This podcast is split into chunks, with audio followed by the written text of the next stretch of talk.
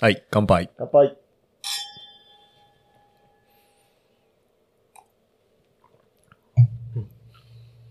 うん、美味しいね。うまい。えー、今飲んでるのは、千金、株式会社千金、クラシック千金無垢ってことで、ね、えー、栃木県の酒蔵さんなんですけれども、いや、美味しいね、これね。うまいめちゃくちゃうまいね。うん。濃い、濃いっていうかな。なんか、甘さが最後まで続くね。濃さがあるんですうね。ん、すごい美味しい。美味しいっす。と、酒米が、ドメーヌ桜、うーん。山田錦。うん、山田錦なのかな結局。うんうん。山田錦なんだね、多分。うん。うん、美味しい。栃木。栃木。あんまなんか、お酒作ってるイメージないですけどね。でも米はめちゃくちゃ作ってるからね。あ、そうなんですかうん、栃うー木。んだから俺、栃木は、こう、東北だと思うんだけど、はいはいはい。米作れば。なるほどね。うんなんかこう、仲間だろみたいな。そうそうそうそう。新潟もだからね。そう、新潟だってね、うん。はあ、東北6県なのか7県なのかっていうね。い はい。うん。まあ、まあまあまあ、いいんですけど。 じゃあ、始めていきましょうか。 はい、お願いします。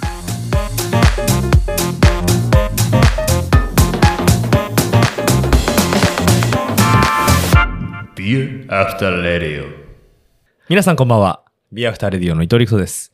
このポッドキャストでは様々なゲストをお呼びして、僕の知らないいろんな世界を覗き見していこうと思います。えー、本日もゲストをお呼びしております。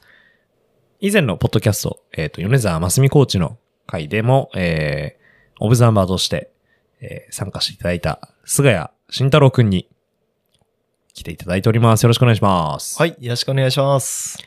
ね、えー、来ていただきました。はい。今日は、天気が非常に悪いです ね。本当ですよ。ね今日、今日やるのかと思って。うん、外に出んなっていそうう、そうそうあね、なってますもうんね。ん。県が言ってるのに。ね、うん。まあまあまあ。でも本当に、スキー場みたいな天気になってて、なんかめちゃくちゃあの、ね、なんていうの、ちっちゃい竜巻みたいな、つむじ風みたいな、できてるし、そう。あの、何も迷うことなくレストハウスに行く風の強さ。そうだね、スキー場だったら。なんか、本当に、1時間前に雪かき、まあ雪かきっていうか雪寄せだよね。寄せもうねそ。ううん。雪寄せをしたはずなのに、もう車入れないぐらい積もってるし、うん。なんだんみたいそな。そうそういう天気になる。ね、やばい中、やってます。ね。じゃあ、簡単に、えー、菅谷くん、自己紹介というか、まあ前も軽くしてもらったけど、いいですかはい。あ、菅谷です。えー、陸斗さんとはちょうどスキー部で先輩後輩で、えーいつもお世話になっております。で、あのー同じ宮城県出身で、あのーいつもお世話になってるんですけど、すごく陸斗さんはあのー今までの放送でも出てるのかなと思いますけど、あの、自転車に乗ったり、ずっとこう、アウトドアな先輩だなと思って見てたんですけど、僕全然こう、外の趣味がほとんどなくて、ずっと家に閉じこもって、日々を過ごしてるんで、一体どこに二人の接点があるのか、全くわからない状態で、いざふと振り返ってみると、なってるんですけど、一体二人の接点はどこにあったんだろうなっていう。やっぱ唯一あるのは宮城県出身だよね。そうそこはもう一生変わらないそう設定。そううそうんあとは、うん。で別にスキーもそんなに一緒にすることもなかったし、そうですね。うん、んなんだろうね。当然僕チャリもやらないですしやらないよ。ね。うんまあ酒の趣味は、まああ近い。お互い日本酒好きで、確かに。そうですね。なんかいいの入ったらお互い飲むみたいなはいはいところはあって、確かに。日本酒は好きでしたね。そうだよね。そうですよね。入学時あとかはなんだろうね。まあそんなとこだよね。ら。そんなところですようねん。そうなんですよ。でもまあ、今年から結構すごいアウトドアかなりやってるよね。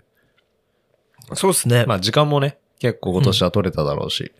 すごい時間も空いて、ちょうど秋、夏明けぐらいかな、夏の終わりぐらいからちょうど釣りをやり始めて、おう別にこうやり始めたきっかけも、自分でやり始めたわけじゃなくて、うん。あの、卒業して2年目の先輩にうん、来いと。あ、そうなの最初は、 そうそうお呼び出しそうなんですよ。ええあのーやらないみたいな。うん。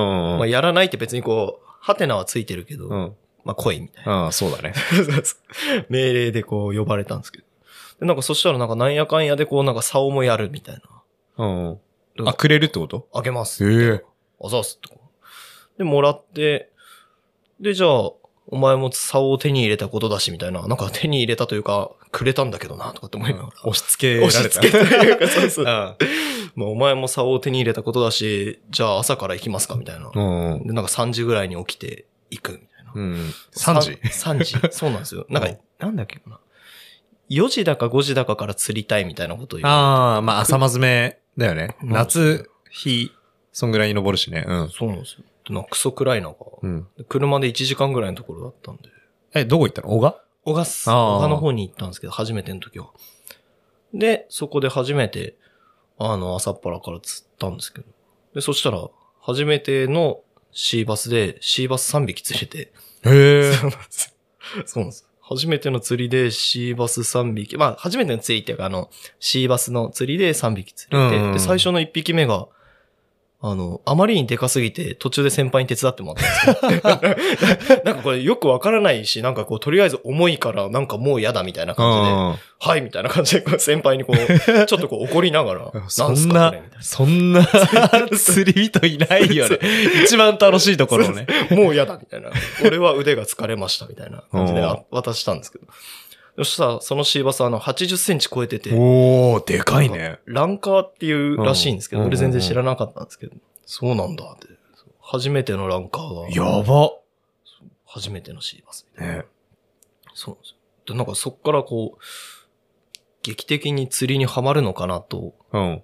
多分こう普通は思うと思う。いや、そりゃさ、初めてつシーバス釣りに行って、はい。いや、シーバスってさ、そんなに釣れるもんじゃないよ。うん、ですよ。まあなんか今年の秋田は異常なぐらい釣れてるけども、はいはい。ね、そんなに一日で釣れるようなもんじゃない、じゃない。うんそれを一日で3本も釣っちゃったらビギナーラックとはいえね。そうビギナーズラックとはいえ、そうなんですよ。ハマるよ、誰でも。激ハマりしなかった。しなかったそうそうそうそうそうなんですよ。しないっていう。そう、しない。えでも結構さ、一人で浜に行ってたりしなかった。あ、しますします。なんかこう、フラッと行くぐらいがいいですよね。ああ、なるほどね。うん、なんか、こうもう習慣にしちゃうとこう辛くなるじあゃあ、まないあです確かに。か。うん。そりゃあ、本当にそうだ。。俺も自転車、毎日乗ろうってこう、決めると辛い。一気に辛いですよね。一気に辛い。うん。うんふと空いた時間に行くとか、それぐらいが好きなんですよね。そうだね。 うん。でワンランク超えると、うんあのもうやらないのが辛いっていう。なるほどあねあ。そっか。そうそう。次いつやろうかみたいな話になってくうるんうな。んうん。確かにそっか。そこまで行く趣味が果た行して。かなかっったっていうね。そうそうそうそう。そうなんです。 でも結構やってるよね、それでも。そうですね。うんでも前もヒラメ釣ったりもあーして、結構楽しかったですね。いいねやっぱうん、その時も。で、サーフィンもやってるよね。そうですね。サーフィンはいつからサーフィンいつからかなうんと、初めてサーフィンしたのが3年前とかじゃあない。、結構やってる。ね。そうなんですよ。となんか1年に何回も入るとかってわけでもなくって、1年に多分行って5回から10回とか、そんんぐらいなんですけど。ただななんんかか、本当にさう、んサーフィンやるまではさ、はい。マジで陰キャだったじゃん。陰陰キャじゃねえうや。インドアイン派。ドは、そうですね。うんうん。もう、本当に部屋で本読んでそう。るのが大好きですって。そういやか、それは、それで俺はいいと思うんだけど。でも、サーフィンなんか、本当にサーフィンって一番対局のスポーツにあったじゃそうそうですね。ん。ねうん。どうしてサーフィン始めたのなんだろう。なんかこう、なんとなくいいな、みたいな感じで。うん。で、なんかこうサーフィンってやっぱさっきちょっと出てましたけど、なんかこう、陽キャ感があるじゃないですか。うん、そうだね。果てしなく。もううん、今出ちゃった わ。もうそうそうそうそう勝手に陰キャなんて言う言うつもりなかったのに、うん。サーフィンは陽キャ。そう、サーフィンは陽キャ。インドアにいる人は陰キャ陰キャみたいなっていう、そうそうそう、漏れちゃったね。そう。 そう。で、なんか全然、俺自身は別にそれに対して何も違和感はないんですけど、うん。逆にじゃあ、でもなんか、あの陽キャもなんか意外といいのかもしれないみたいな時期ってやっぱあって、うん。そして俺は意外と陽キャにもなれるのかもしれないとかって思いながら、そしてじゃあサーフィンやるかとかって。でサーフィンやってるってなんかかっこいいし、みたいいな。や、かっこいいよ。うん、それは、え、多分本当に、みんながサーフィンって憧れはあるよね。ある程度の。そうですね。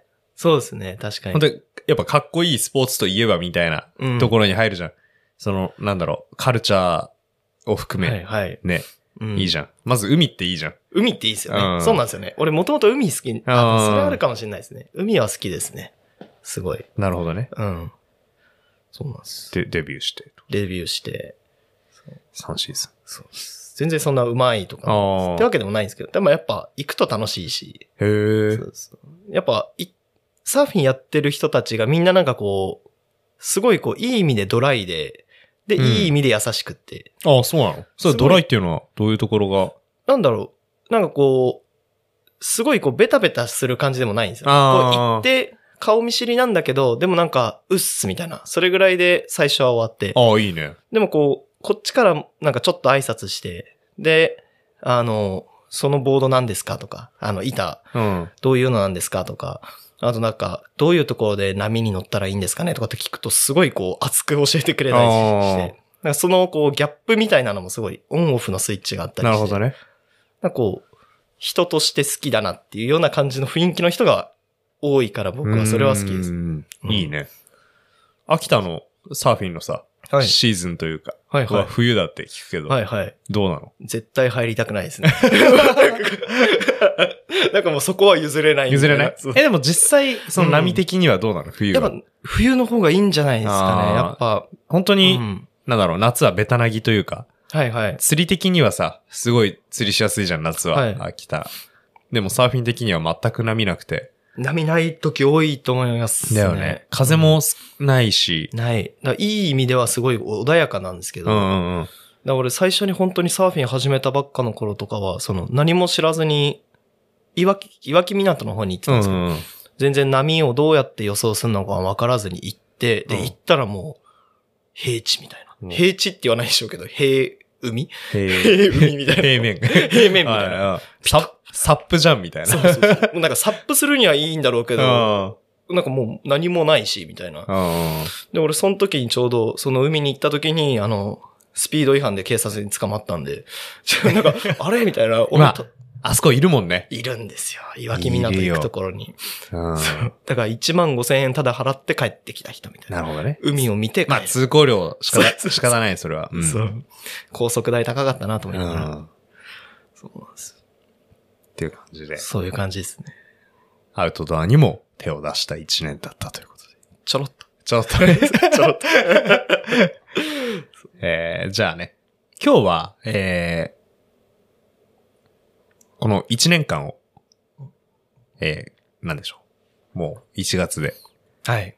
1月に入ってしまってからも、はい入って、入ってもう1週間経ってからなんですけれども、昨年の2020年の1年間を振り返ってなかったので、はいはい。えーそう振ですり返ろうかなと思いまして、この企画をやっていこうと思います。はいねじゃあ、早速ですけど、1月から、うんえー振り返っていこうと思います。まあ、基本的にはね、3つの軸、えーうん菅谷くんの軸、うで、私、伊藤陸斗の軸、そして、こう、世間一般的な軸ということで、まあ、その3つに関してはい。喋っていこうかな、なんはてい思ってるんですけど、ね。はい。行こうかなと思います。じゃあ、早速1月からなんですけれども、はい。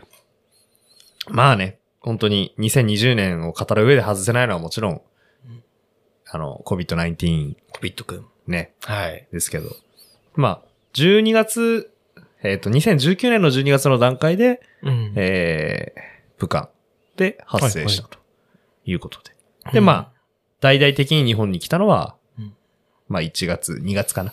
2月。 2月。の、あの、えーダイヤモンド・プリンセス号はいはい。がやっぱ日本の皮切り、皮切りうん。でしたね。ではあるけれども、まあ、うん1月からなんとなくそういうウイルスがあるのは感じていて、もう本当に2020年の始まりと同時にうん。来たっていう感じでしたね。もうねうん、始まり、始まって終わったって感じいや本当だよねですよね。20うん年。ずっとでしたもんね。ねえ2020年よりコロナの方が息が長いとは思わなかったけどね。本当最初そうでしたよねあ。ーえなんか、、それこそ19年の12月とか、20年の1月ぐらいの時ってなんか流行ってるらしいよぐらいでしたよ、いやほん本当になんか中国でねってそれこそエボラとかそうそうそう。ぐい。らいの感じで、あ、なんか遠いとこで、そう。いや、隣の国だけども、遠いところでなんか流行ってんな、みたいな。そんな雰囲気でしたよね。うん。なんかこの間、西浦先生っているじゃないですか。あの、8割おじさんってあ呼ばれてたうん。西浦教授が、なんか武漢で50人ぐらいしか患者さんが出てない時に、あの、タイで一人患者さんが見つかった。うん、うん。で、その時点で、あ、これパンデミックになるなって思ったって言ってて、うん。まあでも確かにそうだよな、 と思って、武漢って別にこう北京とか上海とかでもないし、うん。でそこで50人しかいないところでタイで一人出るわけがないみたいな。確かにっ。てことは、50人なわけないよねと思って、もうこれパンデミックになるなって思ったって言ってて、なるほど、とかって思いました、ね。先見の明がこう、しっかり、なんかう、ん、エビデンスというか、に基づいたね。あるんだあっとたん思だねって。でも武漢って俺最近知ったんだけどさ、はいはい。人口何人いるか知ってる武漢1000万とかそうなんだよで。すよね。東京ぐらいいるんだよね。結構多いですよね。うんやっぱ、中国すごいっすよね。ね いや、そうなんですよね。そうびっくりだよね。びっくうりん そう。そう。なんか、いな、あの、中国の田舎でしょとかって思ってたら、違うんですよそうね。う。そうそうん。う。違うんだよね。うんで、も、かといって都会かといえば、はい都はい会ではないらしくて、ああ、そうなんですかその、本当にコロナがは流行る直前に、はいその武漢にちょうど、うんあの、留学に行ってた同級生がああ、はいはい。いるんだけど、はい。まあ、当然医学生だから、病院に、まあ病院留学というか、うんうん行ってたんだけど、本当に、昔の日本みたいな医療をしてて、うん。なんかベッドが足んななくて、はい。ほら、廊下にベッドを置いて診察してるみたいな、あ、そうなうのん、っていう感じらしくて、まあそういうところは田舎だったた。らしい。これなんかやっぱ発展途上の都会なるみほど。たい。なのが多分武漢のイメージするところなのかなっていう。なるほど、なるほど。でも映る映像を見ると本当に東京ぐらいの感じはあるよね。うん、なんか、で、なんかそれと1000万人っていうのをやっぱ合わせて考えると、ね、本当にああ東京なんだな。東京っぽいのかなとかって思います。うんうん思うよね、ううん。っそっか。ていうのがまあ1月、まあ12月から1月の感じで、まあそれがこう世間一般的なあれで、うん、その頃私は何をしてたかというと、えー、車を買いました。 なんかね、6年 間の中での定期イベントみたいな。そうだね。まあ、なんていうかこう僕はすごい安い車を買うのが好きというか、 うん。安い車しか買えないというか、それ微妙なところなんですけども。 微妙ですね。うん。えー、1月に買った車はジムニーですね。はい。いや、もちろんあの、今ジムニー本当に流行ってて、あ、いそうやなん流行ってるじゃん。あの、まだ製造が追いついてないんだけど、あの、今のジムニーああはの新型ジムニーは。新しいやつそうそうそう。ええ。もちろん、そんなジムニーを買うわけはなくね。うん。えーっと、自分の年と同じぐ らいのジムニーを、20年前ぐらいのジムニーを買って、えー乗り始めたのが1月ということで。ちちなみにこれが僕の、えーまあ大学1年生の頃に免許を取って、はいはい。まあ6代目の車に6代目で。ね、なるわけなん ですけど6代目ってあれですよね。多分こう、生涯で乗った車の数の人いますよね、絶対。まあまあまあ。あそういう人もね、もちろん。そそういう人もね。ういう人もいると思う。うん。人間いろいろです。人間いろいろ。うん。まあ僕、車も結構好きなんでね。そう乗り換えるのも楽しみではあったりするんだけれども。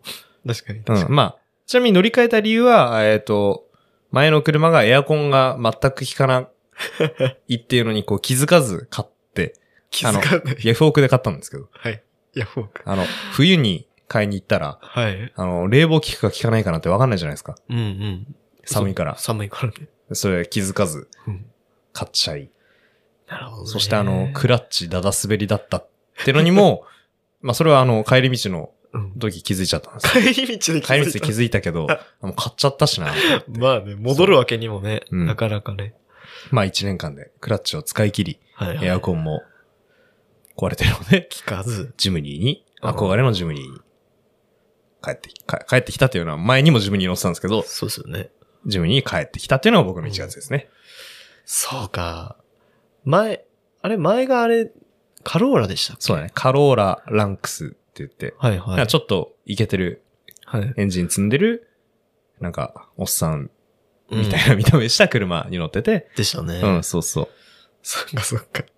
ジムにもうそんな前なんですね。そうだよ。そうか。うん菅谷君の1月はどんな感じですか僕の1月、何ありましたっけなんか、さっき振り返ってる感じだと、はい。まあ、特になかった。特になかった。多分その通りだと思います。ほら、なんか一応、 1月。この収録をする前に、お互いの写真ホルダーをね、はいはい。見て、そうですね一回振り返ってから喋ろうかってことでやってるんですけど、うん。とにかくね、2020年のフォルダは、2019年、2018年に比べて、ね、薄いよね。薄い。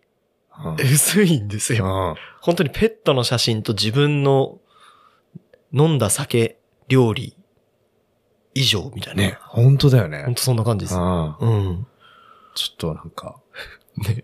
たかが、たかがって言うとあれだけどう、ん。ね病気一個で、こんなに生活が変わるとは思ってなかったね。そうなんですよね。うんしかもこの2020年っていう、こんなに医療がそうなんですよね。進歩した中で、これって。うん。うん。そうですよね。うん。じゃあ2月に行きましょうか。はい。ね。えー、2月世間を騒がせたのは、うんもちろん、ダイヤモンドプリンセス号はいはいはい。が来て、まあ僕的に印象的だったのは、あのー岩田うん。教授、岩田先生、もう完感成染症では有名な。神戸は大いかな、神戸大の教授そうですね。神戸大の先生ですね。が、そのダイヤモンドプリンセス号の中に入って、いろんなコメントをしたと。うん。で、まあ、自分から見ると、うん間違ったことはなんか何も言ってないと思うんうんうん。だけれども、まあ一般的にはそれが受け入れられなかったというか、うんな、なんだろうね。なん、なんですかね。なんか、この間、ちょっとだけこう、岩田先生の本もちょろっとだけ読んだんですけど、うん。なんかもうそうするとやっぱ感染症の先生だよって言ってもいろいろやっぱあるらしくて、うんうん感染症の治療の先生もいれば、ああ、なるほどね。防御の先生もいれば、うん。で、なんか岩田先生はその感染症の防御の方が専門だったらしくて、うんで、なんかそれを専門にずっとやってると、なんかこうウイルスの流れが見えるようになるらしいんですよ。ああ、 なんかこう、なんとなくこう、あ、こことここが繋がってるってことは、ここではもうウイルスは流れてるなとかってわかるらしくて。それは感染のルートってことルートって感じですよ。ああ、なるほどなんねか。こうウイルススは目には見えないけど、でもこう、うん。こことここが繋がってるということは、そしてここに患者さんがいるということは、うんうんうん。ここはウイルスは流れてるよねとかっていうのがわかなるようになるらしくて、なんかこうサッカーのパスとかに似てるとかって言ってたんですけど、あああ。の、パスを、ここにパスが通せるなって見えるようになるんだみたいな。うん。のと同じだよって言ってて、なんかそれをこう、共有できる人が船内にはいなかったんですよね、みたいな話をしてて、なああ。るほど。どなーとかって思いました。やっぱ、確かに、あの時 DMAT の先生とか、看護師さんとかも入ってたけど、確かにそんなにこう感染症の防御のな、しかも防御の専門家って、そんないないだろうしなーとそ思うって。だよね。ね本当に感染症の防御の専門家って、コロナウイルス対策で言ったら、もう大、なトップに、先頭に立つべき人。うん。だよね。そうですよね。ただその、なんだろう、偉い先生が、えー、なんだろう、なんかを言ったから、はいはい。それを信じるっていうのは、うんなんだろう、エビデンスうん。ベースドメディスンはいはい。 EBM EBM、はい。を実践するにあたってはダメなこととはされてるけれども、でもまあ、やっぱある程度のまあね、そうですよ説ね。得力うん、はあるじゃない。そうですね。ね。で、それがこう微妙な感じで、確かに。こうんう、まあ、なんだろう、徐々にうん。お茶の間からはフェードアウトしてた。そうですよね。感じになってそんな感じになっちうゃんいましたね。なんかね。本当うにん、本当は、なんだろう。まあね、その先生が望んだのかわかんないけども、うん今、えーい毎朝テレビに出てるような、な岡田さんああ、はいはい。の代わり岡田に先生。いるべきそうですね。人じゃん。ううんん。。っていうのは少でしす、なんというか、思いますよね。ね、うん思うよね。うなんん。とっなく。うん。ていうのが、まあ、世間一般的なところで。はい。えー、僕の2月は、レモンサワーにハマっていました。うん。ね。よく一緒に飲んでましたね。ね、レモンサワー美味しい。なんでレモンサワー飲み始めたのかって言ったら、まあ日本酒飲みすぎて、あ、これ は、まあ太るし、はい、はい。太る。体に悪いなと思って、うん。じゃあエグザイルも飲んでるし、レモンサワー飲もうかな。そう、そうなの。エグザイルも飲んでるんですか飲んでるらしい。そう飲んでるらしい。それそれなんかこう、あ、エビデンスレベル的に大丈夫なんですか敵にはちょっと怪しいけど。いや、うんエエグザイルはレモンサワーしか飲まないらしいから、あ、じゃあ俺もレモンサワーかなと 思っ なてるほ。どうん、レモンサワー。そうなんだ。そうですね。えー、まあ、あのーレモン堂とかもはい発はい売したのは、あれ去年、去年じゃないかな。ああ。わかんないけど。あ、でもレモン堂ってなんか最近のイメーでジだ最近だよね。の。うん。まあ、あれも美味しいけど、まうあん特にあの、鬼レモンはね、鬼レモンうまいですよね。あれ美味しいよね。そうなんですよね。うんあれなんか、普通9%と5%って5%の方がうまいっていうのがこそうだよね。あの、特に僕たちお酒弱いから、う、そう。あの、そうそうそう弱い方が味しっかり感じれて美味しいと思うけども、あれに関しては、そうなんですよ。鬼レモ鬼レモンだから9%でしたっけあれ。ン。うん。の方うまいっすよね。ストロングと同じだよ。いやだから普通は飲んじゃいけないものなんですだよよね。ね。そうそうそう。近畿です。 けど美味しいよねう。ん。うまいっす、あれ。でもあれ、あれでしょ製造工場がはい。 2つあって、ああ、はいはい。埼玉とどっかみたいな。どこだっけなんかちょっやと忘れちゃった山口とかあ、山口かな。かな。全然味違うらしいよ。なんからしいですようんやっね。ぱなんかでもそこまでレモン堂の鬼レモンをこうストイックに飲み比べてないからわそうかんないんですけど。そうそうそこまでの肝臓はうん持ち合わせてな持いかちら。合わせてない。そうそうう。ん一本飲んだらおしまいになっちゃうから。そうそうそそうなんですよう。ね。、で、えー、僕は、あの、あれですね。秋田県が誇るうん。ソフト振興っていう、こう、はいはいはい。怪しげな焼酎があって、いっぱい看板立ってるやつ。。ね、うん。至るところに看板立ってるんです。それうんと、まあ、ウィルキンソンと、はいその辺のマックスパイルで買ったレモレモンね。ンで、ね、2月は生きていましたね。あれ美味しいっすよね。美味しいねやっぱ自分で絞ったレモンでレモンサワーって。やっぱ、スッキリ感があるし、うん。なんだろう、レモンサワー、よく、なんだろう、居酒屋とか行って、はいはい。適当に頼んじゃうけれども、うやっん。ぱ家でしっかりこだわって作ってみると、別に材料にこだわってるわけじゃないんだけど、うん。割合とか、割合とかうね。んね美味しいよね、レモンサワ美味しいですね。甘すぎないレモンサワー。うん。っー。うん。ていう感じだね、レモンサワーは。 菅谷くんの2月はどうですか僕の2月、なんて言ってましたっけ試験が。ああー、そっかそっか。そうだ、2月3月は、あれですね、学校のテストで、ちょうど僕今4年生で、うんで、2月3月はその年度ま、年度の前なんで、うん、うん。ちょうど3年生だったんですよね。うんで、3年生の後期がなんか一番、うちの大学だと難しいよって、大変だよっていう試験。が3年生の後期。 3年生の後期。そうだねそうですね。科目数もすごく多いし、そうでしたね。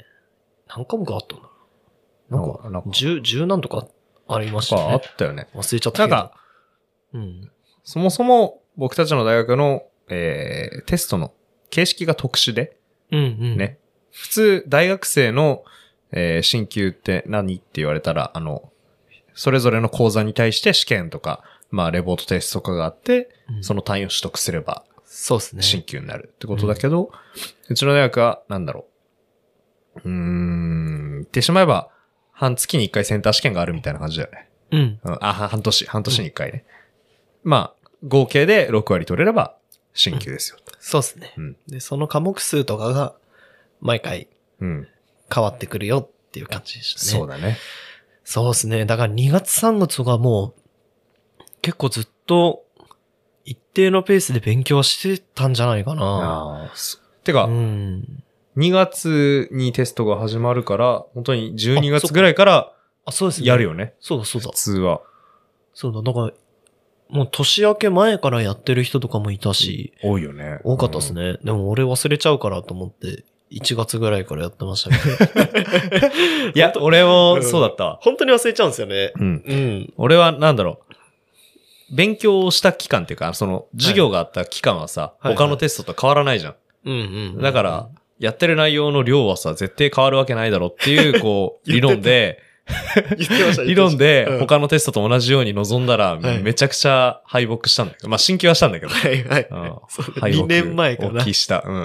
言ってましたね。 そ思い出した。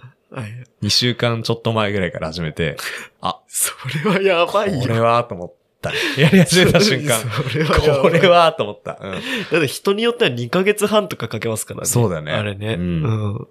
俺もでも結局1ヶ月半とか2ヶ月ぐらいは結局やったのかな。で何が鬼門ってさ、うん三2月、まあ1月2月って、はいスキー部にとってもそうなんですうよね。メインシーズンだし、しかも3年生って、はい。かん幹部幹部学年の期間だかそうでら、すね。そこが大変だよね。そうですね。うん。まあ俺いろいろあって幹部じゃなかったんですけど。あ、そうそう。いいろいろ、なんかあの、ろいろあって。まあ一流の医学生だからね。一流の医学生だからね。うんそうそう。まああとそう仕、方おないのおの好きなようにこう漢字の変換してもらえればいいと思うんですそうよだね。そうそうそうなんですよね。だから、ちょうど俺3年生だけど幹部じゃなくて、その点では周りの3年生のスキー部に比べると、だいぶ楽させてもらったのかなって。そうだね。うん。っていう感じでしょうかね。じゃあ、3月に行きましょうか。3月は、あの、これ3月かな。あの、志村けんさんがああ、はいはい。ね、コロナウイルスで、こうはい。残念ながら亡くなったということで。ありましたね。うん僕な、ちょうどその頃実家に帰ってて、で、ちょうどやっぱ、親世代だとやっぱ、志村けんってやっぱこう、スターですよね。そうだよね。あの、なんだ、何時、何時だっけ8時だね8時か。時 ちょっと今5時と8時でちょっと悩んでた。あ8 時か。あ。 8時だよ、全員集合とかってやっぱもうその世代っすもんね。あああ。まあ今見てもあれ面白いしね。れ面白いですよね。うん。やっぱバカ殿って全然面白かったし、うん。なんかバカ殿がなんかあの、半年に1回ぐらいやってたじゃないですか。ああの、の、だからあれとか全然面白かったから、まあね、それも見てもやっぱ親にとってはすごいショックだったんだろうなって。うんなんもそっからなんか結構、うちは、うちの実家も含めてですけど、で、あと俺も含めてですけど、やっぱこう、おっていう感じはありましたね。あ、このコロナ的にコロナ的に、あれこれは本当にやばいんじゃないやばいのかなっていうのはちょっとありましたけども。まあ、こう結構やばいやばいとは言われてたけど、うん本当に大スターが死んで、っていうのはうね、やっそうだぱ、ね。良くも悪くもこう、社会的にもやっぱ空気は変わりました変よわね。ったよね。うん、それは本当に肌で感じた。感じますようね。ん。あれだよね。ちょうどその時期に被って、はい。トトイイレットペーパーが、レットペーパーありましたね。売り切れ事件。売り切れ。オイルショックみたいなオイルショックありましたね。やはりなんか人類は賢くならないっていう。ならないね。そうですね。トイレットペーパー売り切れませんよってもうすぐ声明出したじゃん。もうすぐでしたよね。すぐ出たのに、結局並んでね。並んで。まあ、マスクはまだわかるよ。それは、うんうんなくなるのも分かってたし、はい。並ぶのもわかるんだけはど、い必要だから。そうですね。トイレットペーパーはね、トイレットペーパーちょっとはねね。ね俺もさっきトイレでなかったんですよね。さっき、さっ き。そうそうそう。あの、シンプルにこうないっていうシンプルにね。 それ残念だ。 それたただの残念な話。これどうしようかな、みたいな、こう、残りのこの、なんかこう、1枚、1枚半っていうんですかね。なんかこう、15センチぐらいのやつで頑張るか。あまあ、うん大体ダブルだから。あ。そうそうそうそう、まあダブルだからこう、ななんとかねんかピリーみたいな、30センチみたいな。なんかああるよね。あれうん、半分、半分つか、そのダブルの1枚を、はい。え1枚とカウントして、はい。 8枚ぐらいだったかな。うんうん、うん。あ、の、重ねてあれば。だからうんダブルだったら、4回折ればはいは ?4 回じゃねえか。い。4回。う1。回折って4枚。2回折って8枚だね。ああ、はい。だから、2回折れば2、回折ればいいの。まあこう、うん。手、手にはうん。つかないみたいなああ、なるほど、なるほどえ、。ちょっとわかんない。これは本当にエビデンスレベルは、ちうょんっと聞いた話だかあ、やばい。 ら、うん。それ、エビデンスレベル Z ぐらいなんだ けど。 Z ぐらい。うんはいはい。なるほど。あ、そうなんだ。そうなんだ。だからまあ、うんせセーフだと思うよ。セーフか。まあいいか。うん。うん、いいよ。そうそう。で、えー、私の3月は、うん。渓流釣りですね。おーも何回か俺食べさせてもらいましたう、ね。ね、イワナう、ん、イワメ。ひたすら渓流行って、うん。そうですね。大学に入る前から渓流釣りは結構行ってたんですけれども、宮城県で。やっぱり宮城県の渓流っていうのは、あーまあ、通ってなかったってのもあるんですけど、うん。すごい、擦れてるんですよね、魚が。人が入りすぎて。あ、そうなんですかうん。あへー。の、わかんない。インスタとか見てると、もっと捨てる人もいるんだけど、ほいほいほい。まあ簡単にアクセスできるような沢は、すごい荒れてて、うんうん。もう全然釣れないのが俺、渓流釣りだと思ってたんですけど。ほで、秋田に来て、う。はい。で、そしてこのコロナで、すごい時間ができて渓流に通ってみると、はい。もう、すぐそこにあるのにめちゃくちゃ、めちゃくちゃ釣れる沢が、もうバカみたいにあるんですよ。へー。本当に、尺イワナって本当に、はい。まあ多分、渓流釣りやったことある人だったら憧れ、うん30センチを超えるイワナなんてそうそう釣れないんですけど、イワナって30センチ超えるんですか超えるんだよ。えーそれ。がポンポン上がるあ、すごいの。ね。秋田市は、秋田市、秋田市ですよ。県庁所所在地の、のうちから本当に20分とか30分の沢でそれが釣れるっていうのを知ってしまって、ほいほもう3月はハマりましたね。それハマりますようねん。あれだってこう、垂らしてすぐ来るもんなんですかもう、垂らしてこなかったらう、ん次のポイントに変えた方がいいかなってぐらいあ、すぐ来るよね、基本的になるは。ほどなるほど。うん。だなんかこう、釣り堀とかとは別な意味での入れ食いなんですね、じゃあ。そうだね。あーうんいたら釣れるし、いなかったら釣れないみたいな。ああ、でもそれかかった時は絶対楽しいっすよね。楽しいよそんなの。こう、すごい警戒心が強いから、はいはい。もうこっちの姿を見られたらうん負けだし。うんだからこう、魚って、なんだろう、上から、う、うん。み水って上から下に流れてるじゃん。はいはい。で、上を向いて泳いでるじゃん、常に。魚ああって。、た確かに。流されないようにね。はい。だからし、下流から上がっていかないと、絶対姿見られちゃうし、おー、あ、そっか。そう、上から降りてったら、はい。こう、あっちの視界に入るじゃん。はいはい。あ、じゃあ、渓流釣りってあれなんですか下から上に上がっていくときに基本的に釣って、そうそう、釣りながら上がってって、あと、帰り道はヒ帰り道はッチハイクみたいな。めっちゃいくつか道路に出たり、あとまあ、道、登山道とか歩いてきたりするんだけど。あ、そうなんだ。。そうそううそう。ええー、俺、渓流釣りってなんかあの、行きと帰りで2回チャンスあるんだと思ってた。そうか勝手に。あ、私違うんだもう、行きの時点で歩いてるじゃん。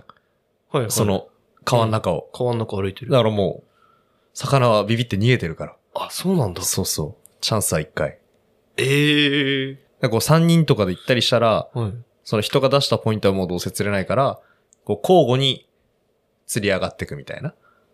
はいはいはいはい。あの、徐々にね、こそうそうそう交代交代にこう、そうあじゃあ前に進んでってみたいこう、大体みんな慣れてくると、はいあそこはいけそうみたいな分かってくるから、 うんそこ出していいよとか。な。はいはい。譲り合いの精神うんいや、俺さっき釣ったからあそこいいよ出してみたいえなえー。感じでやるのもまあ楽しみの一つみたいな。あ確かに楽しそうですね、んそれ。たいや、楽しいよ。へえ。飽きない。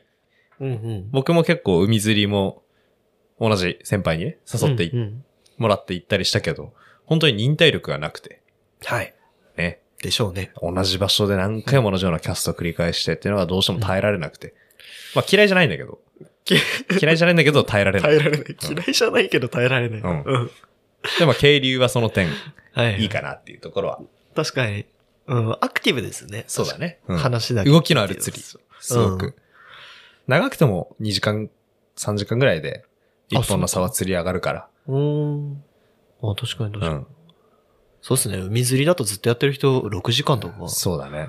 9時間とかやってますからね。うん。ちょっとよくわかんない。よくわかんない。うんっていう感じですね。はいで、菅谷くんは、まあはい2月、3月統一ということで。はいはい。そうですね。ね。うん。何もないですか。 3月っすか。うん。ないっすね。ない。 ないっすね。そうだよね。じじゃあ4。月に行きましょうか。はい。えー、アベノマスクがはいはいはい。配られました。配られましたね。秋田。県はもう本当に首都圏から比べると、おせえおせ一回すらい遅れたんじゃえ。ないかな。本当におせえ。ね。ってうんいう感じだったけど、うん来ないまあ来ない。使ったことないけ どね。ね、あの、アベノマスクが出る頃にはもう結構マスクもそれなりに、ね、ありましたしうん、ね。あったよ。で、なんかこう、とりあえずこう、開けてみて、つけてみま、しましたよね。あ、つけたえ、つけてませんおまず俺届いたかどうかすらもう、ちょっとああんまり確認してなかったかもしれないう 本。当んうん。俺もう届いた瞬間、こう、すぐに開けて、こう、シュッみたいな感じで、やっぱり小さかった。ちっちゃいっす。あ、ちっちゃい。全然ちっちゃい。なんか、あのー、まあ、アベノマスクに限らず、はいはい。あの、布っていうか、はい。あの、あの素材でできたマスクってなんかみんなちっちゃいよね。あれなんか、どういう、うーん。あれなんかだろうね。密着しないんですかねあ、ちっちゃくないとちっちゃくないと。あなんかあんま、うん、なんか手作りマスクとかも、あの頃は、よくありましたよあっね。たね。うん、作ってる人とかもいたし。うん。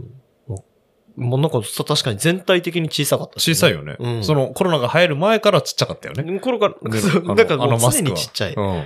そうそうちそう。ょっと面白いところではあるけど。そうそうそうそう。うんなんでなんだろうなっていう。うん。なんかね、安倍さん途中で辞めてましたしね。やめてたね。諦めてましたね、なんか。ね。あれって、ななんかもうちょっと我慢できないみたいな。 まあ、いいタイミングだったよね。なんかこう、みんな徐々に安倍のマスクいじりが飽きてきたぐらいで、こう、ふっみたいな感じそうで、そね。うそう。あ、いいね。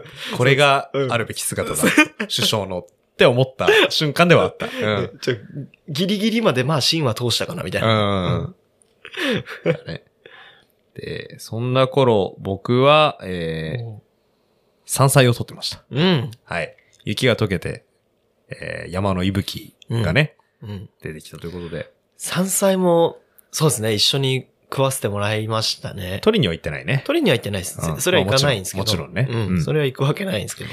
特に今年取ったのは、えーうんまあもちろん、タラの芽はめちゃくちゃ取ったんですけれども、うん、刺しぼ刺し棒。ですね。多分多分サッシュボって何っていう感じだと思うんですけど、聞いてる方。まあ、秋田県では結構サッシュボで通じる人も多いと思うんですけど、うんと、一般名で言うと、虎取なんですね。虎取で 通じるかもちょっと微妙だと思うんですけど、板取り。まあ、よく土手とかに生えてる、うん。あの、夏とか秋になると枯れて茶色くなってるぶっとい、まあ、ぶっといって言っても直径2センチぐらいの、うん。なんか、群生して生えてる木なんですけど、木っていうか、うん、高さ1メートルから2メートルぐらいの、結構高い。うん、1メートルはあるね。身長ぐらいにはある、なると思うんだけど、のの木なんですけど、うんそれの芽なんですね。芽なんです、それの芽。。毎年生え変わるのかな多分、そうだと思うんだけど。はいはい。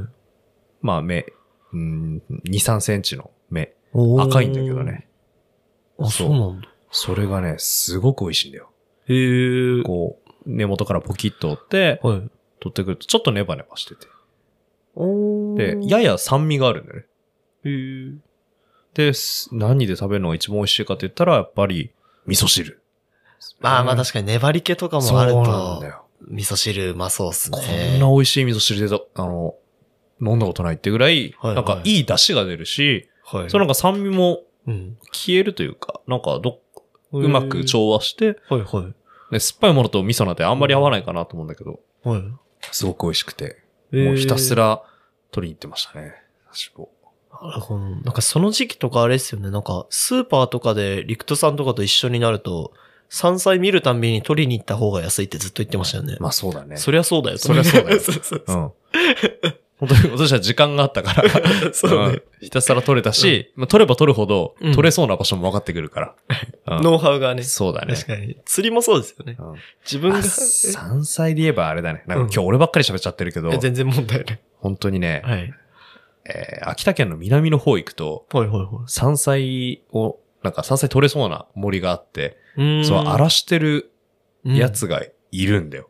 えー、うん荒らすって言うタラの芽ってね、と。はい。食べたことあると思うけど、はい。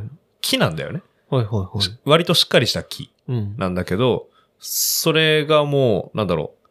あ、これ明らかにナタとか刃物で切ったなって感じでズバッとごっそり持ってかれてるゾーンがあって、おー、え、それは、もう木ごと持ってくんだよね。木ごと持ってくっていうのはなん、なんなんですかその木の上の方にあるやつまで取りたいぜとか、それが多分、まだ成長しきってないはい。タラの芽を取って、はい。まあ、わかんない。次木とかすんのかなわわかんないけど、それで育てたり。。あー、いやわかんないよ。本当に、当はい。もう今日話した中で一番エビデンスレベル低いし、うん本当に申し訳、このこと言っていいのかな申し訳ないなって思うけれども、はいはい。あの、山形県の人が取ってってるっていう 説もああって。 あ、そうなうん。の。うん。なるほどね。まあまあ、南の方だとかあーっていうのこもう、ね。戦争だな、これは。と確かに、うまん。あなんか秋田県結構いろいろこう、紛争地帯を抱えてますからね。そうだね十和田湖とかね。十。和田湖もね 白神山地とかもね。うね、鳥海山の山頂だって、さんの山頂とかある。そうやっ ホぱ、ットスポットが。攻め込まれてるわけですよ。そううそんう侵略されてますからね。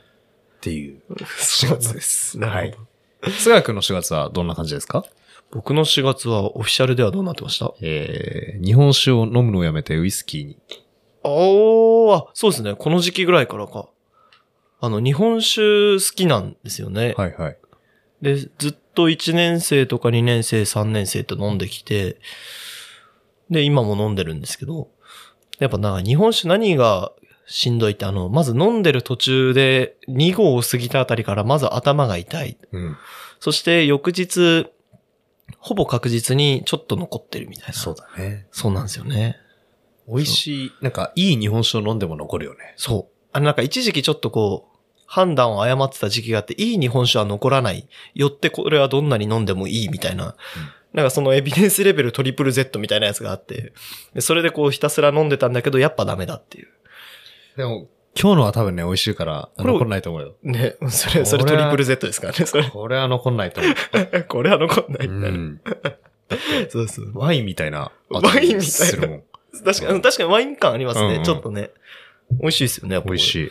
うん、なんかさっきからこう会話の合間合間で飲んでるんですけど。飲んでるよね。そうそう そうあ、そう、そんで、あの、翌日になんか残らないで、なおかつ、こう、太らないお酒って何かなって。そしてなんかかっこいいのがいいみたいな。うんでそういう欲張りセットを満たすのではっていう期待を持ってウイスキー飲み始めた。ああ、いいね。うん。なんやっか、うん美。味しい。美味しい。ウイスキーなんか好きな銘柄というか、は、あ、あるんですかなんだろうな、なんかこう、すごいこう、ベタですけど、オールドパーとかはすごい家ではは。よく飲むのにはいいし、シーバスリーガルの12年とかもよく飲みまあます。どこでも売ってるし、どこでも売ってるし、美味しいし。美味しいよね。う美ん味。しいですね。うん。なんだろう。ウイスキー最近は全然飲まないけど、僕もう。はいはい。飲むのは好きで、うん。僕が好きなのは、あの、しっかり、うん。陽動感のあるというか、はいはいはアードベックとか、ラフロイグい。おうが好きでなんかコアな、飲みます、飲みますね。グッとくるやつ。そう。あーあの香りが、初めて飲んだのが多分俺ラフロイグでウイスキ なんか、なんか渋いの飲んだんー。えなんか最初、に。おでん屋さんなんですけど、初めて飲んだのは。ええそそれも変なんですけど、はいはいもう今潰れちゃってないんですけど、飽きたのですかうん。ええ秋田のおでん屋さんに行ったらウイスキーがすごい置いてあって、じゃああんまり、ええまあ、もちろんハイボールとかでは飲んだことあったけど、はいはいはい。しっかり飲むのを始めたのでなんかって言ったら、ラフロイグ出てきて、おー。でこう、ウイスキーが甘いんだ。甘いあー。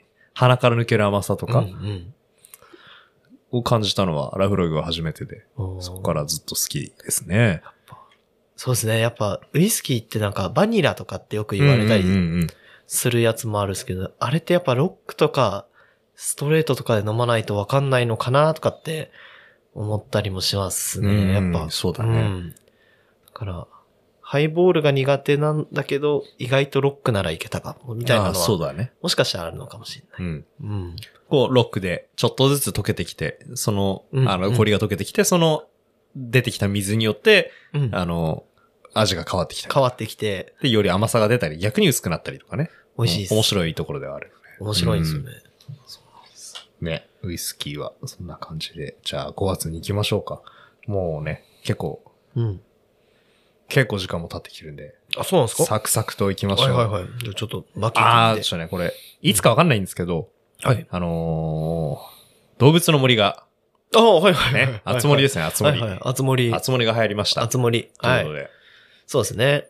うん。あつ森入りましたね。この間実家に帰ったらまだやってましたね、うちの実家 で。未だにやってるのかと思ってなんかそれ誰がやってるうち母親がずっとやってます、ね。お母様がうん。やってらっしゃるということで。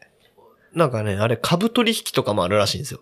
えもう全く謎の基準で株が変動する株取引っていうのがあって、え、それって、オンラインオンラインじゃないじゃないのじゃない確かそうなんですよその、は、あくまでソフトの中でやソってフる。トの中で、で、しかもあの、株取引の株ってあの、うんあの、それでも株は抜けませんの株なんですよ。 そうそうそう。野菜の方のいや野菜の方の株ということで。そうなんですよ。だからこう、うんあくまでコンピューターのランダムによって、あの、 乱高下を繰り返すっていう、なんかこう、大丈夫か、経済はみたいな、 なんかそういう感じの株取引が行われてるらしくて。へえ。で、それをなんか毎朝こう、チェックして、こう、よしとかって言ってやってるから、な んか、うん、みたいな。ま、なんか楽しそうだし、いいか。あ味わいあるうね、それは。ね。そうそれやっぱ、全然やったことないんだけどはいは、い動物の森。はい。一言申したいのは、はい。あの、あつ森なのかはいはいはい。ってういうことだよね。その名称、い、はい。や、僕の知ってる動物の森の略し方うはん、どう森。どうもりですね。そうだよねそうそうそうなんです。そうなんいですつからあつ森になったんだとうん。いう疑問があったわけなんです。そう。ね。間違いない。それは。で、よくよく調べてみたら、集まれ動物の森になったのうがん、今回の作品。今 回。その前は、えー、なんだっけ。えーなんだっけ。なんだっけな。ちょっと忘れちゃいましたけど。まあ、集まれじゃなかったね。集まりじゃない。なん、なんだたくさん、違う。おいでよおいでよだ。そうだ。おいでよ動物の森とか、そういったタイトルで、あ、集まれ動物の森は今回からなんだなっていうのうが、んちょっと、うん全然ゲームをやらないからそうですね。知ったことなんですけれども、でも、やっぱり、道森といううんところにある程度の、うん。なんだろう、重きを、 重きをじゃないなう。ん道森という呼び方をしてるユーザーもある程度いて、やっぱりいましたね。まあ、とあるサイトによると、うんえー、2月から、うん。 2020年の2月からうん3月のツイートの集計で、はい。えー、あつ森とついてい、ツイートしていた人がはい19万件あったと。はいはまあ、すごいですけどね。多いねこれもね多いよね。はい。うん。まあ、岩沼市5個分ぐらいの人が、まあ、ツイートして少ない。 た。うん今。まあね、ツイートですから。確かに。で、えー、どうもりはいはい。とついて、ツイートしていた人が注目の。 8万人ってこと結構いい勝負ですでよすね。ね。岩沼市うん2つ分。二つ分。 思ったより多いよね。思ったようり多い。ん。なんかもう世間では、うんもう、あつ森、あつ森って聞いてたけど、はい。どうもり勢も、うまんあ、2分の1まではいかないけど、そうですね。いると。やっぱこの時まではその、道盛り勢も息をしていた。していたね。今しているのか、わからない。怪しい。いやでも、わかんない。どうもりって言ってる人はうん、こう、末永くやってる気がする。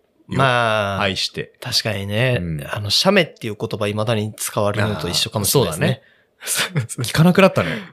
まあそうですね。もうさすでがもに聞くけど、聞くけど聞かなくなっ聞た。くけど聞かないですね。うん。そうですね。40歳、50歳とかの人とかと喋ってたり、あと親とかと喋ってると写メとかって言ったりします。そうだね。うん。、目は何なんだっていううんねそう。そうそう。目は何なんだ問題は結構。多。分、今、うん。そうだよね。うん。今、ミレニアム世代いわゆる2000年生まれはい。とかの人ってメールに触れる機会がなかったわないわけじゃない。そうですね。だからあの、だよね中学校とかの時の、ね、あの、まあ大体の人が新着メッセージとかね高校生からスマホを持つことが多くて、うん。ってなるともう LINE だから、 LINE ですね。メールはないよね。メール良かったですけどね。まあいいよね。もう、なんかダメな発言あ感がありあ、ますちょっとけ嫌どだよね。うんこの年に して、あのメール、とか解雇主義になるのは良くないけど。そうそうう。ん。うんまあメール、消え去った。はいはい。うん。っそうですね。ていうとこで、あつ森が流行りましたねっていうのが、えー5月ですかね。やばいですね。全然スピードアップ感もないですね。ないです ね。まあ、特に5月僕は話すことあんまないので、うん。まあ、カレーを作ってましたよぐらいですかね。ああ僕はね。あ、俺なんかそれ2ヶ月後ぐらいにカレー作り始めましたよ。あの、やっぱ、わかんないです。僕の中で、うん。ひつそのカレーブーム、まあカレーブームで今も、未だにずっと続いてるんですけど、あ、そうなんですかその火付け役となったのは、はい。インドカリーコ。ああ、あれ二校そうなんの、はいはいはい。仙仙台台二高の、はいはあ僕の同級生か、い。うん。一個下か、ちょっとどっちか忘れたんですけど、あ何回も調べて何回も忘れてるんですけどあ。、まあそういうもんですよね。はいはい。がやっててね。本もありますよね。本も結構出してますで、ね。彼女はもう今、そのスパイス系の会社の取締役ということで。あ、起業し。えすごいね。え成功されてますよ。東京大学ですからね、彼女は。え、そうなんですかはい。マジっすかで、今は東京大学の大学院在学中で。へえ。ああ、そう。そうなんです。やっぱ二校もバカにできないですね。馬鹿にできないというかもう、する要素がもうないですよね。いや、まあ、やっぱなんかこう一番バカにする要素としては俺を落としたみたいな。まあそこはね、やっぱやっねぱ、ね。こんな秀逸な、先生落とすなんてありえないけね。まあなんかシンプルに点数が低かったという説もあるんですけど。ど。まあ、そういう、ね、可能性もある けどね。まあね可能性もある可能性もある。いろんな説がある。うん。で、まあ、ね、そう点数じゃ測れないから。そうですね。そう。で、何回も点数に振り回されてるわけだから。そう。確かに。そういう定めというこそういう定めですね。うそんうそう。 そう。うんと。ちなみにその、一流の医学生になったっはいてはいい。う話をしましたけども、はいはい。その、うん。きっかけというか、あ、一流どどうういった経緯で一流の医学生になられたんですかなんかもうきっかけはもうすごいシンプルに、まあええなんか日本酒の話などもありましたけど、やえっぱこう、お酒って美味しいなと思いながら飲んでいたら、まあよ、起きたらお昼だったとか、えああ。起きたら2時だった、3時だったっていうことは多分もう誰にでもある話。ままあね。あ、そう、大学生なにはある話だよね。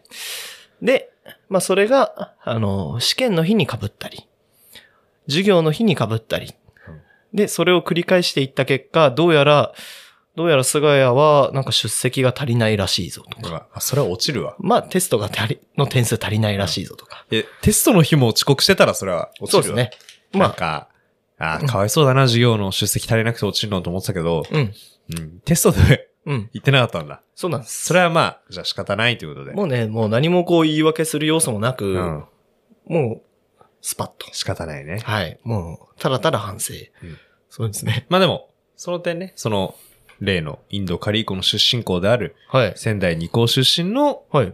人も同時に落ちてる。ああ、確かにそうですね。確かに確かに。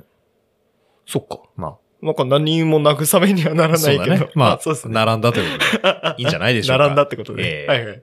まあ次に行きましょう。次に行きましょう。はいえー、6月ですね。はい。まだ半分ですけど。やばいね。 えー、河合夫妻が捕まりました。あれ、なんかこう、保釈はされたのかなみたいな感じですよね。さなんかちょっと、なんかど、奥さんの方はされ、あれされたどっちもされたのかななんかちょっとさっきチラッとだけ調べ直したけど、もう忘れたんですけうどん。。うん。まあでもなんか、あれ結構熱いですよね。まだこ、まだこれやってたんだみたいな。は長く交流されてた。いはい。で、その高知う所ん高知上。の、はい。ね環境がうん、なんか悪いってなんかすごいよく言われてうんて。それはちょっと今日初めて聞いたんだけど。そうそう。で、なんか、あの、清原とかが、あの、プロ野球選手のこと、なんかもうコーチ場に入った時点で、なんかすごいこう、番号で呼ばれて、おい何番とかって、俺は清原なのにって。まあでもなんかそれはそうだよねとかって思いながら。うん、でも番号なんだね。まだ容疑だから、うんそうなんですよだね。ね。罪人ではない。なんかこう厳しいなと思いながら。ね。うん。その番号で呼ばれるなんて。うんえ、実際の刑務所は番号なのかな刑務所はと、は、もう番号じゃないですか、ね。番号なんだね多分。やっぱうん。その、そのレミゼラブルの世界だね、ももうね。う。なんね。か、ジャンバルジャン。そうですよね。ね。なかなか、なんかそれってどうなのって感じはしますよねね。ねうん。そうなんですよね。それはちょっと面白そうだから、また、うん。ちょっとディグって、そうですね。別な回で、そうですはね。話そうかな。うんん面白そう、その辺は。構成ってなんだろうとかね。うんなんかそういう話とかもそうだね。入りますしね。少年いた、あの、同級生とかもいるし、その辺にも話聞けたらなっ それはなんかちょっと熱すぎるな、なんうんかそれ。そうなんだ。て思いますけど。はいはい。えー、そして、うん。私の6月ですが、ああ、そうですね。その、高知所つながりではありますけれども、ではないんですけれども、はい。 なんかびっくりした。ちょっとええ今何かな。 あの、うん私のおじの家に、泥棒が入りました。なんか、つながりでもないけど、なんかね。繋がってないんだなよんねか。こう、ニアミス。そうなんで繋がってないかっていうと、まだ捕まってないから。あ、じゃあ、じゃあまだ全然、そうなんだよ。繋がって ない。あ使わってない。私のおじはその、なん、なんでしょうね。いろいろ、その、電気関係とか、うん内装とか、まあ、い現場関係の仕事をいろいろやっていて、はいはい。で、その現場先から廃材として持ってきたとか、はい。あと自分の材料として置いていた、うん。銅線ですね、銅線。おー CU、銅線を、えー、まあ、ゴミ箱みたいなところに置いてたわけなんですよ。はいはい。それを盗む泥棒が現れたんですよね。おーあ、じゃあ、こう、なんて言うんだろう、こう、現物を盗まれたんですそね。う。。まあ、背景としてお、ーその銅線っていうのは、はい。その電動効率を上げるためにはい、はいすごく純度の高い銅を使ってるあーわけなんですよ。よ。はい。それ、高いんですよ。めちゃくちゃ。あれですよね、なんだっけ、アフリカとか、あとなんかア中ジ国アとか、そう、中国とかにで輸出していくんだけはいど、あれなんか、NGO とかがなんか国連とか行ってこう鉄道シューって引いたら、うんそしたらなんか、よし行くぞ鉄道とかって思ったらその翌朝にはなんかないみたいな。そうそうそ。そうういうのよくありますよね。そう。そう。でもそれとちょっと似てるほん話ですそようね。。本当にそんぐらい価値がある。ああ、そうなんだ。一見ゴミに見える。多分、本当に俺とか見ても、ああ、ゴミじゃんって思うんだけど、はいはい。すごく高いよ、それは。へえ、純度がちょ高ちょいっ。と、うん、具体的な値段は忘れたんだけど、はい。え、こんな値段すんのって思うぐらい、多分、へえ。この世間の9割ぐらいの人が思うぐらいの値段する。ああ、でもなんか、あれですね、それを盗んでいったということは、そこにまずそれがあるということを知っていたってことですよね。そうなんだよねちょっと嫌ですね。嫌なんだよ。うんで、も、監視カメラつけていて、はいはいはい。その、まあ、警察にももちろん届けは出してるんですけど、うん。警察はね、そんな何百時間にもわたる監視カメラの映像を見てくれるわけもないですよ。それはいはいこんなしょうもない。ま事件でね。はうんい。僕見ましたよ。 こここに一人。ええここに一人。私見まして。まあ、正確には私の弟も一緒に見たんですけ ど、二人。ええはい見つけましたよ。お一週間前だか、そんぐらいにはい。一度下見に来ていて、すごいっすね。で、あ。るなって言って、で、はいその、何日か後に来てて、その時はしっかりあの、車のナンバープレートのところに、はいはい。あの、紙を貼って、ええナンバー隠して、ってことは、あの、監視カメラの存在も知っていて、来たってことだよね。お、そううん。う。でもなんかそれは、なんだろう、こう、盗まれたこと自体はもちろん嫌だけど、でもなんかあれですね。例えば知り合いとかだったらすごい嫌じゃないですか。そうだね。でも顔もしっかり映ってて、はいはい。その辺は、まあ、大丈夫そうではあるんだけああ、ど、なんか、う、うんんまあ。まあ、すごいでちすねょっとねそこまでこう、やっうぱ、んプロですね。その人たち。って思ってさ、はい。見てたじゃん。はいはい監視カメラの映像。はい。なんか別な人もいいんだよね。な、な、な、別の泥棒もいてさ、えそう、同性が盗まれたってのわかるから、はいあれだけど、はい。別な泥棒もいて、あの、何です灰皿置いてるわけですよ、外に。かはい。その灰皿から吸った吸い殻を持っていくシケモク泥棒がいて、 実は、映ってて。そうなんだ。まあそっちは捕まったんですけど、そっち捕まえたそんっちはだ。捕まった絶対、まあその、はや、その辺でやらかしまくってた方々ああ、ね。試験目いっぱい持ってく人がいたんですね。そう。まあ、あまあいいんですけどね、そっちは。ーね。どうでもそそっちは、そっちはもはやもう捕まっても捕まんなくてもって感じですけどね。でもな、その、監視カメラの映像を見てると、うん。うん 毎回、毎朝のように出てきて、またいるじゃん、こいつ、みたいな感じで。そうなんうんだ。まあ、なるほどね。良かったです。はい。うん。はい。いいです。こんな感じで6月が。 そう。菅谷くんの6月は、まあ、特にないということで、ナイスね。ナイスナイス。いいですかね。もう。うん。はい。じゃあ、4月に行きましょう。うん。えーいきなり重い話ですけれども、三浦春馬さんがああ。亡くなられたということで。コンフィデンスマンとかそうです出ね。てましたね。本当に、これ7月なんだねっていうのがうーん。感想だよね。さっきも話したけど、そうですね。なんか本当に最近ですよね。うん本当に感覚的に。先月亡くなったって聞いても違和感ないぐらういんない。最近のことに感じるよね。うん。ってぐらい、そうえー、なんだろう、衝撃的な出来事ではあったし、そうですね。それと同に。時に2020年がいかに薄いかっ薄いか。そうて。いうのも示してると思うんだよね。びっなんていうかこう、1月からずーっとこうコロナのニュースとかも流れてたから、なんていうかこう、基準がこうそれになっちゃってますもんね。そうだね。うん、な1200人とかってそれこそ出てても、なんか、まあコロナかみたいな、こう、驚きではないんですよね。そうだね驚きではもちろんあるのかもしれないけど、日常の中での何かみたいな。まあもう本当に純粋な数として見ちゃってる、そうですね。ただね。うん。うんだからこそそういう、こう、ドンと来るイベントっていうか、イベントって言ったらあれですけど、ニュースみたいなものは、インパクトは大きくなりますよね。竹内優子さんとかもそうですよね。そうだね。でそすようねど同時期というか、いそほのぼ、その1ヶ月後とかそんぐらいだったよね。ですよね。うんああいやそうですね。最近に感じますね。うん本当に。ただ、まあ、それはあんまりコロナとはね、はいはい関係なくそうですなねっ。たから、うん。まあでも、関係ないとはいえ、うん。関係はあるんだろうけれど、うん、うん、そうですね。その、なんだろう。まあまた、僕たちの大学の話になるけど、うん。そのコロナ禍でどんぐらい、うん。あの、うつだね。はいはい。うつの学生が増えてるか。うんまあ、増えてるかっていうか、その前のデータがないからあれだけど、うんいるか。っていうのを調査した結果、かなりの人数いたよね。あれあれ、すごかったですよね。あれすごい人数あれ10%ととかかでし、たね、。かなりの率でいてで、すよねう。ん。ですよまね。あそうだそうだ。まあ確かに、うん。自分自身に関しても、うん別に、コロナによって何か影響を受けてるわけじゃない。その、行動は制限されてるけれども、うん。その、実際自営業をされてる方とかとはい比べて、デメリットを受けてるわけじゃないけども、やっぱ、うんその、なんだろう、デプレッションによはいよるうん。ところはあって、うん。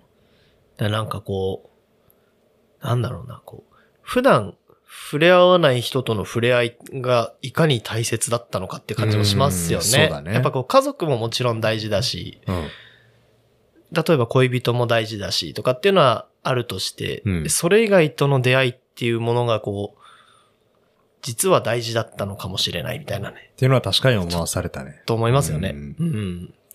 そうですね。会うっていうことの大切さとかう。ん。うなんん。